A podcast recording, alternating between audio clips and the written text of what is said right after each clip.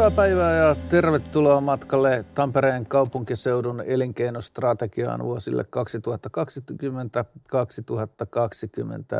2020-2025. Nimeni on Jari Korkki ja toimin tässä ikään kuin matkanjohtajana ja nyt on aika ottaa puhelu Saariselälle, jossa jostakin syystä, joka varmaan kohta selviää, on Tampereen kauppakamarin toimitusjohtaja Antti Eskelinen.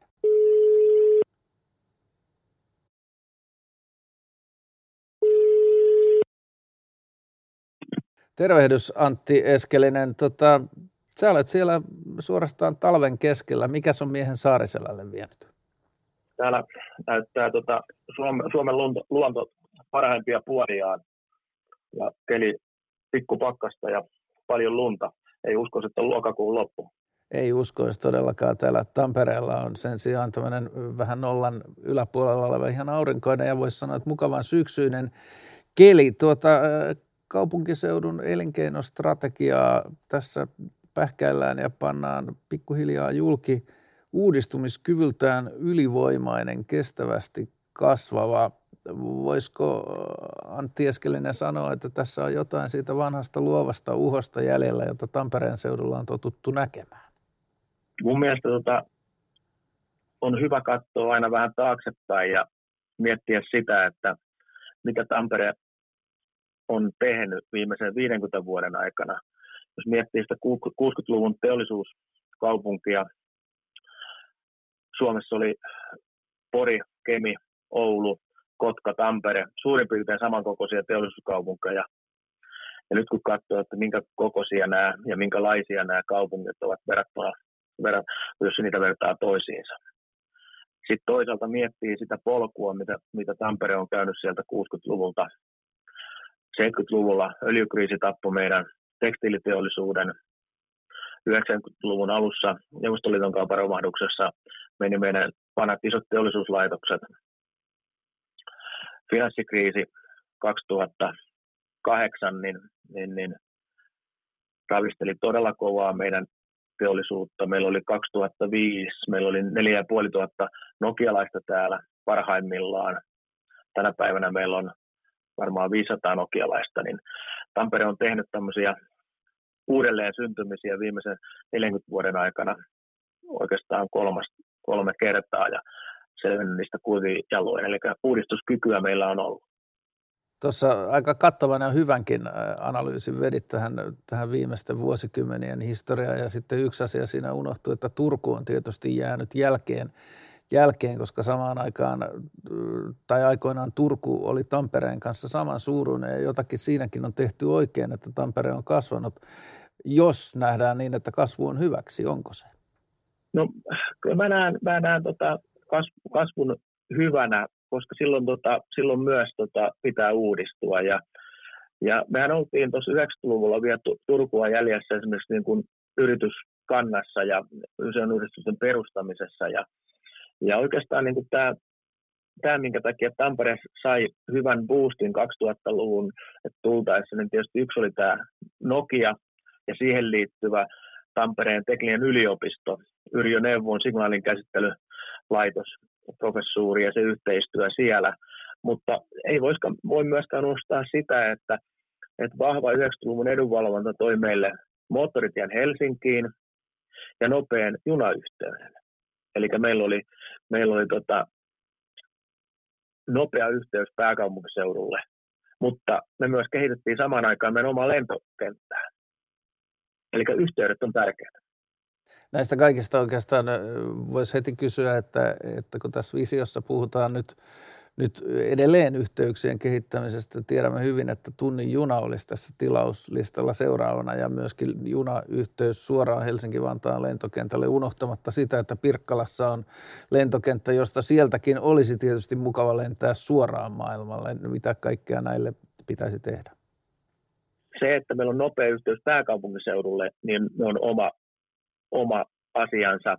Eli silloin sä yhdistyt, pääkonttorit yhdistyy, ja oikeastaan tämä moottorit ja nopea junayhteys toimi niin kuin päinvastoin, eli 2000-luvun puolessa välissä me huomattiin, että Tampereelle, Tampereelle olikin muodostunut aika mittava taloushallintopalvelukeskusten keskittymä.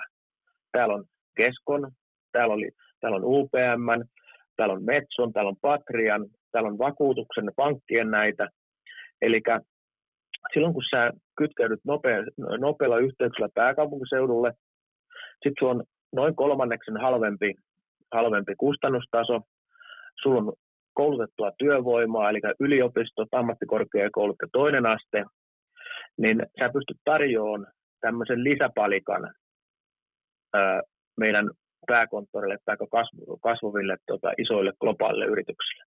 Mutta yhteydet maailmalle, siis taas, että kun meillä on näitä teollisuusyrityksiä, jotka Tampereelta toimii ympäri maailmaa, Sandvik, Metso, Cargotec, John Deere, Akko esimerkkinä, ja nyt nämä uudet ICT-yritykset, niin meillä pitää olla vaihtoehto Helsingin-Vantaan lisäksi myös Tampere-Pirkkalan lentoasema, josta pitää päästä. Ja nykyisin pääsee hyvin kolmeen hubiin Helsingin kautta maailmalle, varsinkin kaukoitään, Tampere-Pirkkalasta Riikan kautta Airbalticilla itäiseen Eurooppaan ja sitten tota, Sassilla Tukholman kautta Pohjoismaihin ja Pohjois-Amerikkaan. Eli meillä on, meillä on hyvät yhteydet ja pidän sitä en, sekä että, että nopea yhteys Helsinkiin että tuota, suorat lentoyhteydet maailmalle.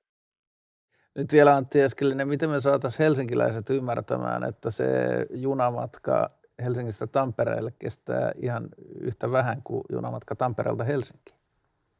Mä luulen, että, että se on sellainen asia, että siinä me ei olla vielä onnistuttu ja ennen kaikkea tämä meidän yhteinen edunvalvonta ja hyvä alueen markkinointi, niin siinä meillä on avaimia työkaluja sen tekemiseksi ja meidän pitää osoittaa näillä isoilla investoinneilla, mitkä nyt on valmistumassa, eli Kansiareena muun muassa, ratikat, etc., että me ollaan varteen otettava vaihtoehto pääkaupunkilaisille yrityksille, mutta se täytyy tehdä yhteistyössä.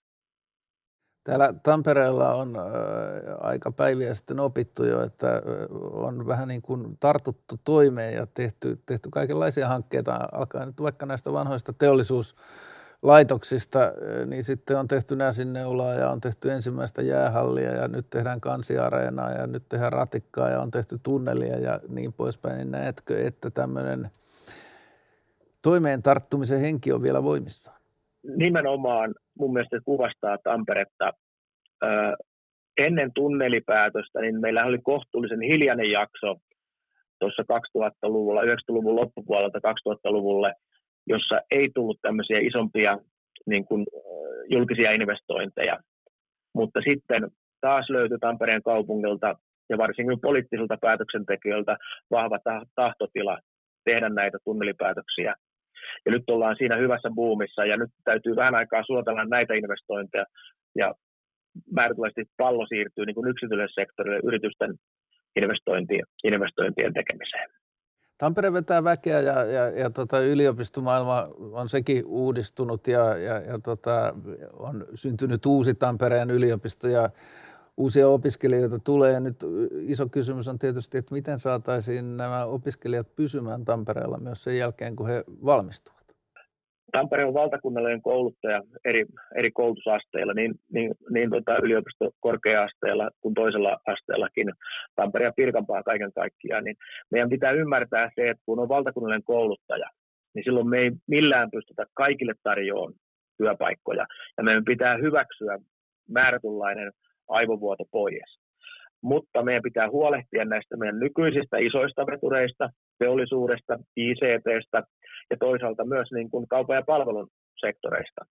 Työpaikat pitää ihmiset täällä, mutta määrätynlaisesti vanha sanonta, kannettu, kaivo, kannettu vesi ei kaivossa pysy, eli meidän pitää hyväksyä myös se, että ihmiset lähtee työn perässä muualle.